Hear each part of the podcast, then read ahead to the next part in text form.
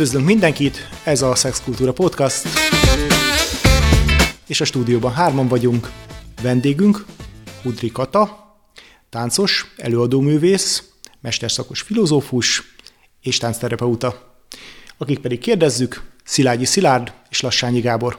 Kedves Kata, köszönjük, hogy elfogadtad a meghívásunkat. A mai adásunkban arra gondoltunk, hogy beszéljünk egy kicsit a táncra, az erotikának a kapcsolatáról, és mindazt, amit a táncon keresztül megtudhatunk a férfi-női kapcsolatokról, kapcsolódási lehetőségekről.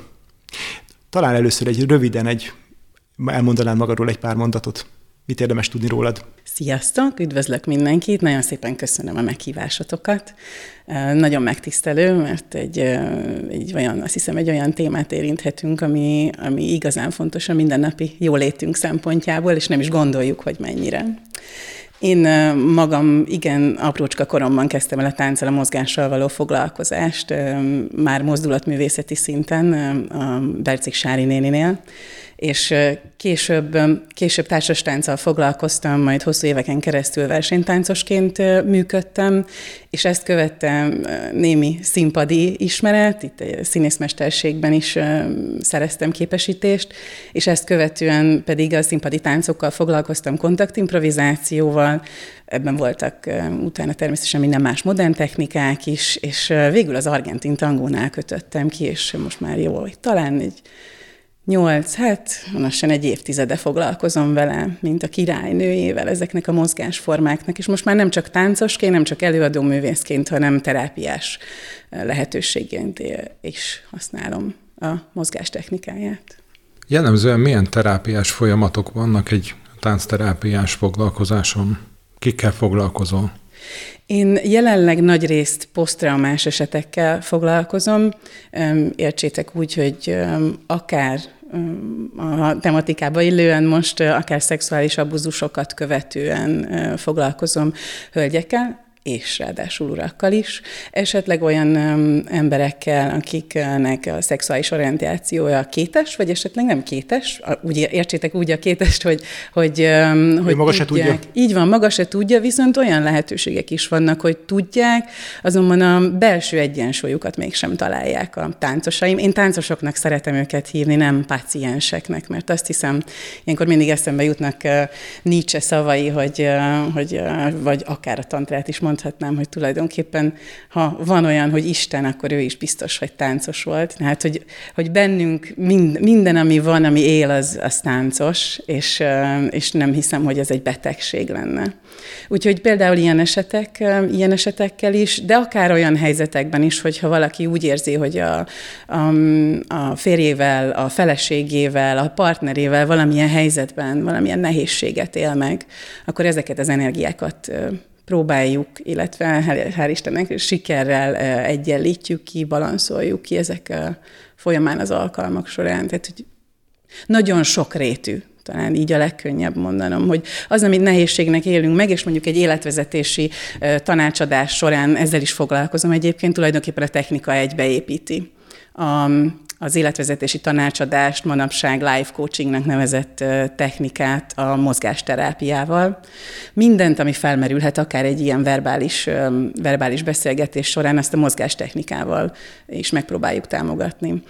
Úgy tudom, hogy az eszköztáradban, mint, részben, mint előadóművészként, és részben pedig hát ebben a táncterapeuta eszköztáradban az argentin tagó az most kiemelt szerepet tölt be évek óta. Mi a különlegessége, miért ez a ezt a tánca, ami, ami ennyire fontos ebben eszközként számodra? Igen, így van, jól tudod. Azért maradtam meg az argentin tangónál, és azért használom eh, ehhez a terápiás folyamathoz is, mert egy olyan lehetőséget biztosít, ami a többi táncnál vagy nem, vagy kevésbé jelenik meg. És ez az improvizációs jellege, és nem csak jellege, hanem maga az autentikus argentin tangónak az improvizatív alapvetése. Ez a tánc, hogyha visszamegyünk időben, akkor valójában úgy alakult ki, um, Uruguay, Buenos Aires, tehát Argentina ö, környékén. Ezt a mai napig is nehezen tudják a néprajzkutatók és a kutatók megmondani, hogy akkor tulajdonképpen hogy is volt ez. Egészen biztos, hogy olyan kikötőkben, ahol nagyon sok különböző nyelvű és kultúrájú ember találkozott. Tehát úgy alakult ki tulajdonképpen ez a tánc, hogy a, non, a verbális kommunikáció hiányában kialakítottak egy egy, egy nonverbális nyelvezetet. És ez volt a testnek a nyelve. Van egy nagyon kedves, kedves mesterem, aki azt szokta mondani, hogy tulajdonképpen egy dologra vágytak. Érintésre szeretetre.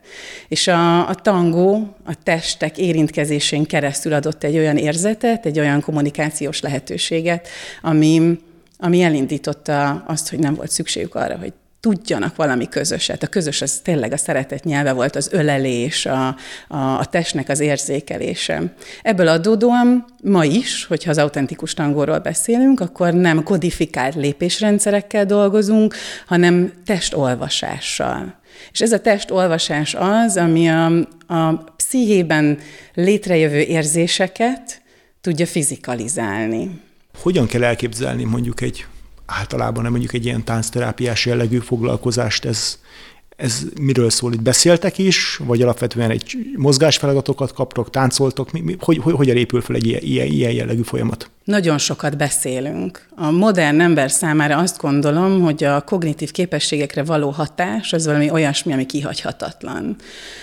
Talán mondhatjuk azt, hogy a mai társadalom úgy épül fel, hogy a gondolkodást és az érzést nagyban elválasztja. És ez két olyan minőség, a kvalitatív és a kvantitatív minőségek, amik valójában bennünk egyek, de mi mégis tudatosan elválasztjuk őket.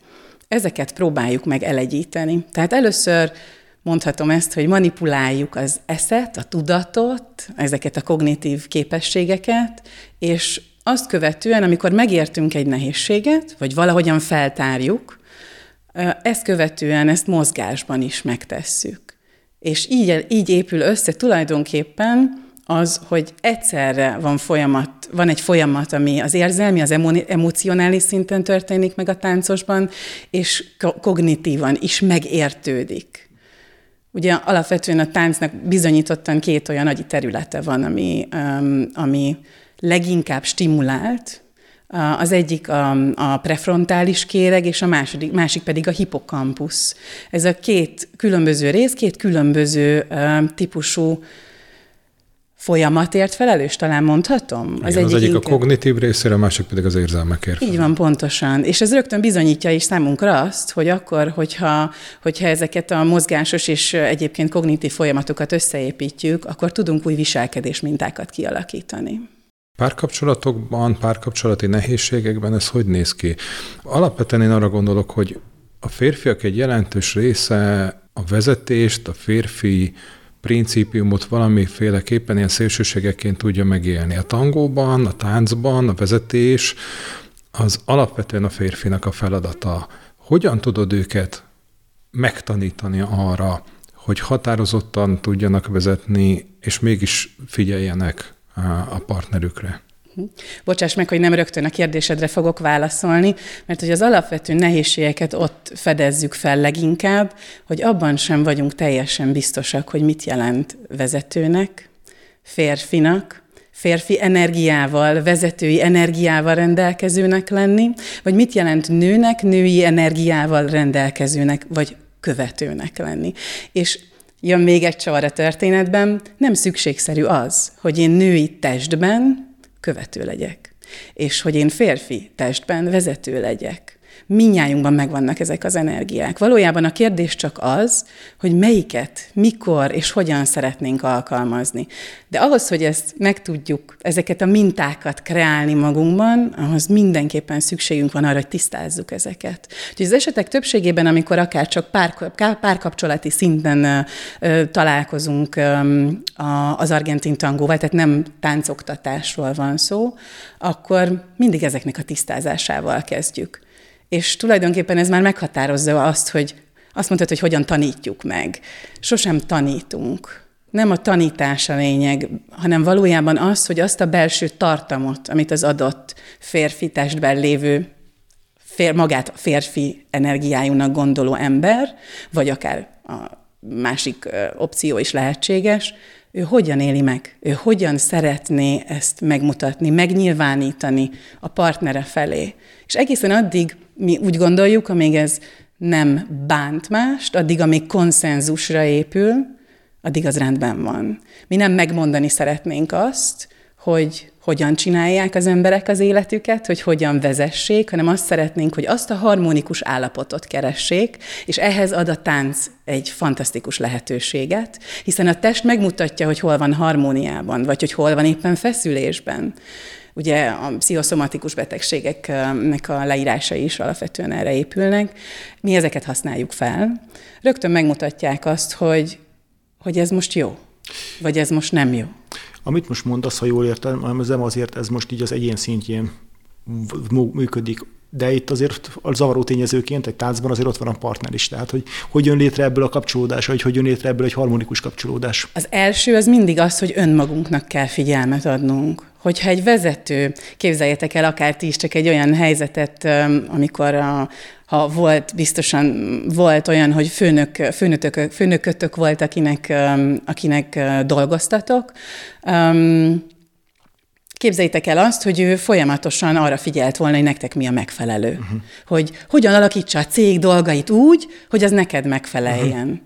Én azt gondolom, hogy rögtön látható, hogy kizárja annak a lehetőségét, hogy a cég úgy vezetődjön, mint ahogyan azt ő szeretné. És valószínűleg akkor a ti lehetőségetek is elveszne, mint a követői. Tehát, hogy a kérdésedre válaszoljak, valójában először mindig magunkra tesszük a hangsúlyt, mindegy, hogy vezető férfi vagy nő vagyok, és azt követően, hogy kialakítjuk ezeket a számunkra, vagy az adott egyénnek megfelelő viselkedésmódot, utána megnézzük, hogy hogyan tudjuk ezt a konszenzus alapján megtenni a másikkal. És akkor itt jön ugye az izgalmas szexualitás kérdése, hogy, hogy akkor hogy lehet ez mondjuk egy párkapcsolatban? Miért van az, hogy hát összeházasodtunk, igazából minden működik, de mégsem működik semmi. A táncnak van egy erotikus töltete. A mozgásnak, az egymáshoz való viszonyulásnak, azoknak a férfi és női energiáknak a megjelenése az valamilyen módon manifestálódik a táncban is, és manifestálódik a szexuális együttlétben is. Mik a párhuzamok mondjuk egy eh, tangó során egy szexuális együttléttel? Én azt hiszem, hogy a táncra igaz, nem csak a tangó esetében az, amit most elmondtál és ennek egyszerű, szintén biológiai folyamatai vannak. Szeretjük mi most tényleg modern emberek ezt mindig valami olyasmire visszavezetni, ami kézzelfogható, úgyhogy megpróbálok most én is így tenni. Ha csak belegondoltok, tulajdonképpen pontosan ugyanazok a hormonok, ugyanazok az úgynevezett boldogsághormonok termelődnek a tánc közben is, mint egy szeretkezés, egy együttlét folyamán. Mármint egy jó tánc közben. Igen, tételezzük fel az ideális esetet. Így van. De már maga a tudata is annak, hogy, hogy én táncolni fogok, beindítja ezeknek a hormonoknak a termelődését. Azzal, hogy közelebb kerülünk valakihez egy tánc során, már olyan, olyan gátakat, olyan pszichikai gátakat lépünk át, ami olyan, mintha bevinne minket egy házba, ahonnan már csak be kell lépnünk a hálószobába. És tulajdonképpen ez lesz a, az, a, az alapvető közösség a tánc és a szexualitás között, ami segít nekünk abban, hogy mondjuk uh, eh, GB Show azt mondja, ugye, hogy mindenki ismeri ezt a mondatot, hogy segítsetek, ti is biztos ismeritek.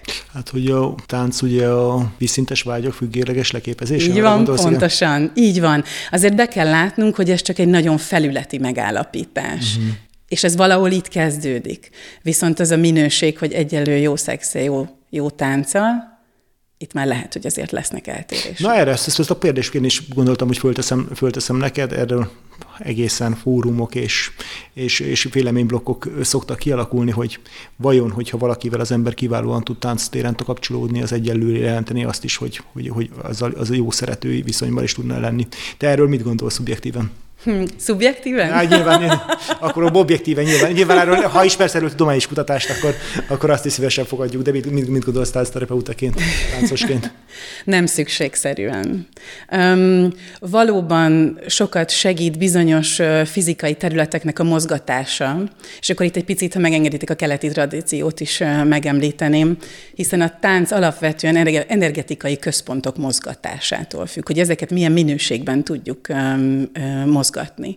És um, akkor, hogyha Hogyha ezeket meg tudjuk mozgatni, akkor beindul egy folyamat, ugyanúgy beindul a hormontermelés, viszont ez nem jelenti szükségszerűen azt, hogy az érzelmi adalékot is hozzá tudjuk tenni uh-huh. egy szexuális együttléthez. Átléptünk már bizonyos gátakat, amit az előbb is említettem, viszont nem jelenti azt szükségszerűen, hogy valóban jelen tudunk lenni egy szeretkezés során. Mit jelent jelen lenni? Sokunknak sok minden mást. Uh-huh. Tehát, tehát a válaszod az az, hogy ez nem feltétlen. Nem, nem feltétlen. Gondoljunk csak bele mondjuk a látványában, mondjuk, amikor látunk valakit táncolni. Uh-huh, uh-huh, uh-huh. Beindít bennünk egy szép testnek a mozgatása. Nem, itt arra gondoltam, hogy mondjuk két ember, aki tánctéren nagyon jól megtalálja egymást, nagyon egymásra tud hangolódni, hogy az feltétlenül azt jelenti, hogy ők egyébként szeretőként is jól tudnának működni. Nem, ezt tapasztalásból is tudom. Akkor itt a szubjektív oldalnak tapasztalásból is uh, tudom uh-huh. mondani, hogy... hogy más szinteken is mozoghat? Ezek, ezek... Így van. Egy nagyfokú tudatosságot igényel, hiszen ha egyszer beindul a biológia testben, akkor az beindult. Ezzel nincs mit abszolút, tenni. Ez segíti abszolút. a folyamatot. Viszont ott van az a kognitív képességünk, hogy tudjuk, hogy mi a motivációnk, és a motiváció mindig egy nagyon fontos dolog lesz. Azért táncolok-e, mert ön kifejezni szeretnék, önmagamat megmutatni, vagy azért esetleg, mert valamilyen szexuális folyamatot, vágyat szeretnék megélni, vagy nem is kell, hogy ez tudatos legyen. Uh-huh. Valamilyen vágyat megélni, vagy valamilyen hiányt pótolni. Tök izgalmas, amit mondasz. Egyébként ennek a fordítottját ez is nyilván szubjektív, erről se ismerek felmérést, az talán, talán lehet, hogy a fordítottja talán igaz lehet, hogy hogy egymásmal jó szeretők valószínűleg jól tudnak egymásra hangolódni táncban is. Tehát a fordítottja hmm. talán, talán az inkább igaz lehet. Ezzel egyet tudok érteni, hiszen ugye a táncban akkor, hogyha együtt mozdulunk, közös ritmust veszünk föl, meg elindul az elfogadás érzete, a közös biztonságos tér kialakítása, és ezek mind olyan dolgok, amikre szükségünk van egy, egy szexuális együttlét során is. A közös ritmus, tehát, uh-huh. és talán ez a legalapvetőbb, a közös, uh-huh. a közös ritmus, a közös tér, és az együttműködésre való képesség és hajlam nonverbálisan jelenik meg, és alapvetően a tánc ugye egy olyan közeg, ami sokkal ősibb kommunikációs közegünk, mint mondjuk akár a beszéd. Én még egy picit visszautalnék arra, amit az előbb mondtál, hogy számomra nagyon érdekes volt, mert nekem is az volt a hipotézisem, hogy egy, egy, egy táncterápiával mondjuk a, az egymással való hangolódás az növelhető. Ez mondjuk igaz-e? Igen. Igen. Tehát, hogy, hogy, hogy szexuális együttlétben lévő nehézségek föloldására is lehet használni a táncot, tanulhatok én a másikról.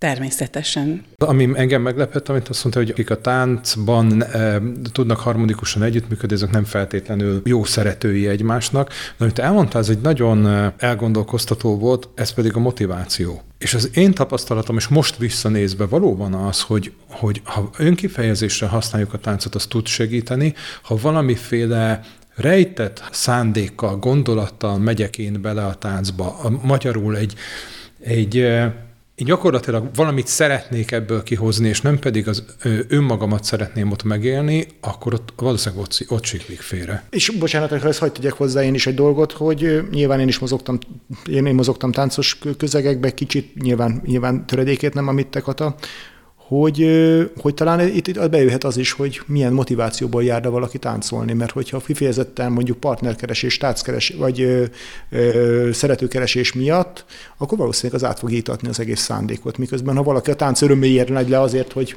hogy kapcsolódjon és adott esetben, ha éppen szingli akkor, vagy, vagy partnert keresne, akkor, akkor nyitott erre, ott valószínűleg teljesen más energia mozog ezekben.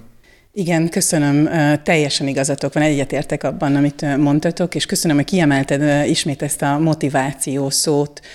Valóban különböző táncstílusoknál is ez felszokott merülni egyébként kérdésként, hogy van-e olyan, hogy valakihez jobban illik egy tánc, táncstílus. Én azt gondolom, hogy igen, meg nem. Uh-huh. Az igent azt azért mondom, mert egy struktúrált mondjuk társastánc, sokunk számára elsajátítható könnyen és gyorsan. Szeretjük, oda mentünk az órára, kifizettük, megcsináltuk, már is mehet a társasági lét, már is ismerkedhetünk, és ezt általában, hogyha belegondolunk, akkor ugye társadalmilag, ha visszatekintünk az elmúlt évszázadokra, erre is használtuk. Érdekes, hogy az argentin tangó, és ismét előkerül azt, hogy mi miért ezt a technikát használjuk, az argentin tangó alapvetően a struktúrálatlanság miatt egy picit másként működik. Meg kell keresnünk magunkban a motivációnkat.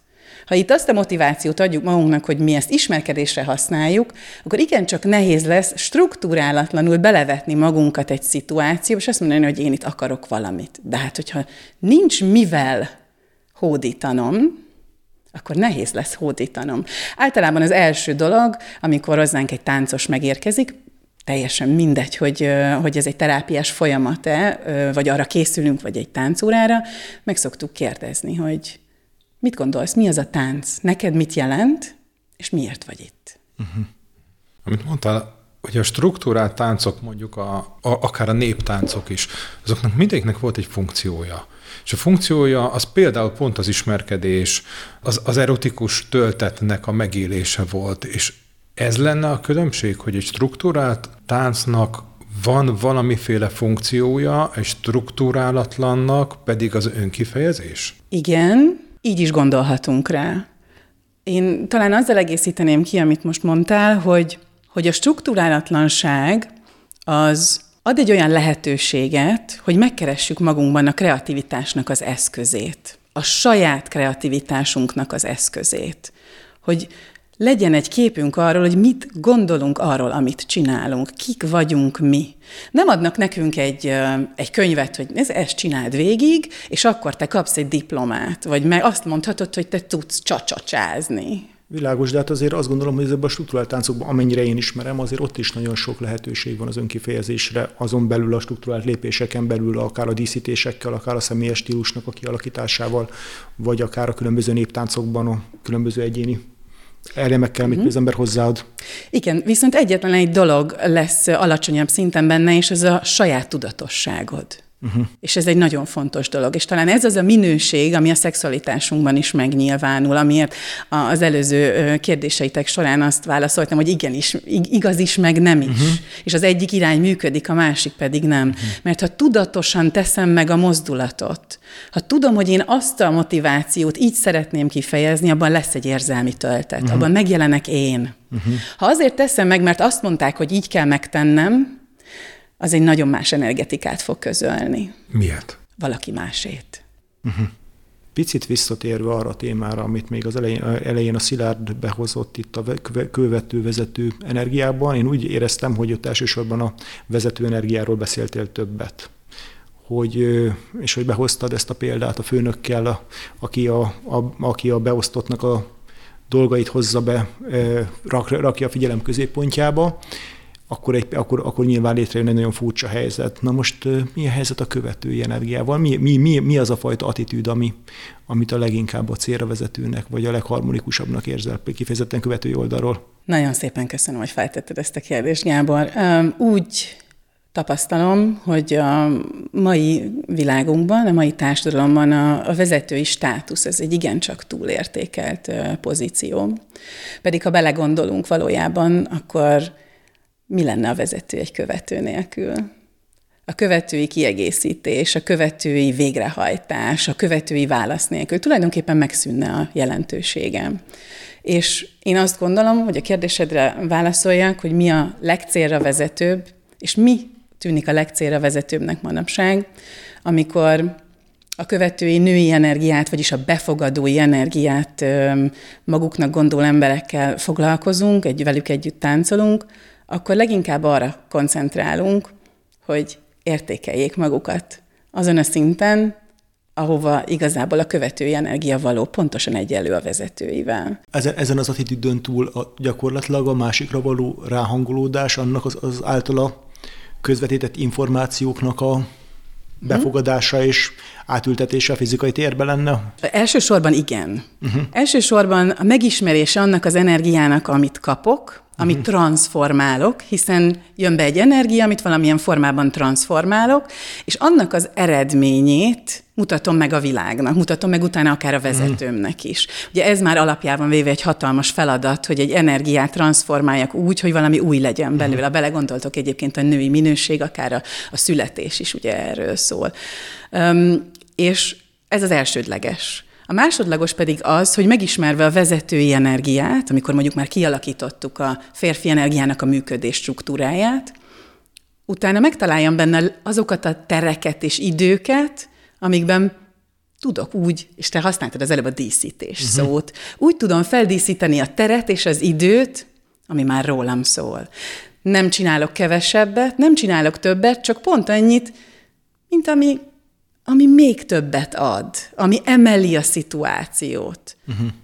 Nem befolyásolom a vezetőmet, nem akarok, nem hogyha most fizikalizáljuk, nem rángatom, nem húzom, tolom, nem mondom meg neki azt, hogy hogy csináld, hanem elfogadom, transformálom, uh-huh. és még egy kicsit hozzáteszek, ami belefér a rendszerbe. Így emelődik a követői, ugyan, a követői Abszolút. szint ugyanoda, ahova a vezetői. Tulajdonképpen ha ez megtörténik, tehát beindul a kreatív energia a női minőségben, ez lesz az, ami hatással, visszahatással, tükröződéssel van a férfi energiára. És talán ti, ismeri, ti is ismeritek azt az érzést, amikor találkoztok egy, egy olyan befogadói energiával, ami motivál Uh-huh. Talán ez a legfontosabb, az egyik legfontosabb dolog, hogy ez a visszahatás megtörténhessen. És a párkapcsolati um, helyzetekben nagyon sokat koncentrálunk erre, uh-huh. hogy a, a férfi energia kiáramlása és a követői befogadás visszatükröződhessen, és ez újra és újra táplálja a férfi energiát. Tulajdonképpen ez történik egy szexuális együttlét során is. Ahogy látja a férfi energia, vagy a kiáramló energia azt, hogy miképpen mondjuk mozog a teste egy nőnek, ha most csak a klasszikus esetet nézzük, uh-huh. vagy amit klasszikusnak gondolunk. Uh-huh. És az, ahogyan látja a női test mozgását, ahogyan látja az élvezetét, ad egy olyan löketet, ad egy olyan motivációt, ami még több kiáramlást eredményez, és csak emeli, emeli a helyzetet, és így mind a két energia tud emelni uh-huh. a továbbiakban. Köszönjük szépen Hudri Katának, táncművésznek, táncterapeutának, hogy itt volt velünk, és megosztotta a tudását itt a táncról, kapcsolódásról. És ha kérdésetek van, véleményetek van, esetleg témaötletetek, akkor keressetek minket akár e-mailben, akár a Facebookon, akár az Instagramon. Köszönjük szépen a figyelmet! Én is nagyon szépen köszönöm, hogy itt lehettem.